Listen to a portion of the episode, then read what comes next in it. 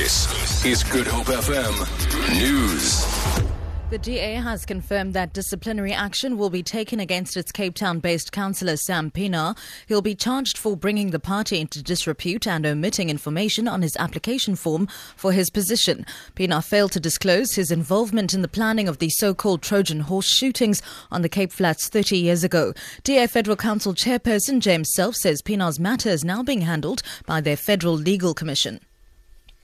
I have spoken to Advocate Breytenbach, who is the head of the FLC, and she has told me that they are currently considering both uh, aggravating and ameliorating circumstances as to whether or not he should, in addition, be immediately suspended from his position in the party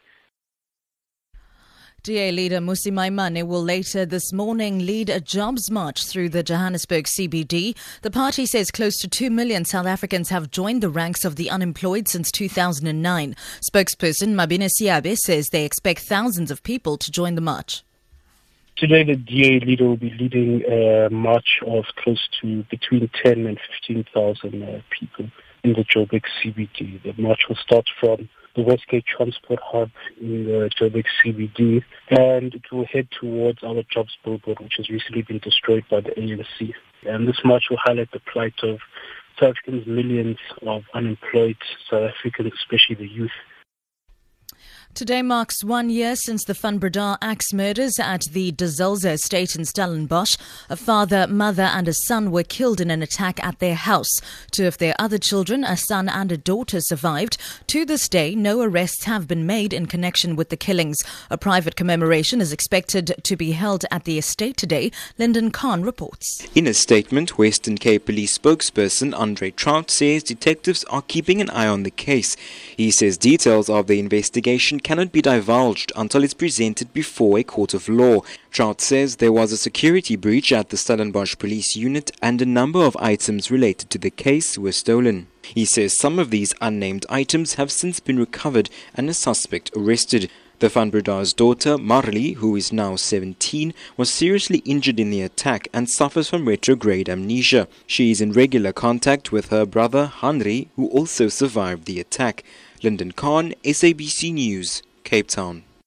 The Western Cape Education Department says it's laid criminal charges against a group of arsonists who burnt five mobile, mobile classrooms at Nomzamo Primary School in Strand last weekend. They allegedly did this by placing burning tyres under the classes. Schooling has been disrupted until the classrooms are declared safe or an alternative arrangement can be made for the children. Department spokesperson Jessica Shelver. We strongly condemn the acts of arson and malicious damage to property at the primary school. We trust that SAPS will act swiftly to investigate the case as a matter of urgency and arrest the perpetrators involved in the sabotage.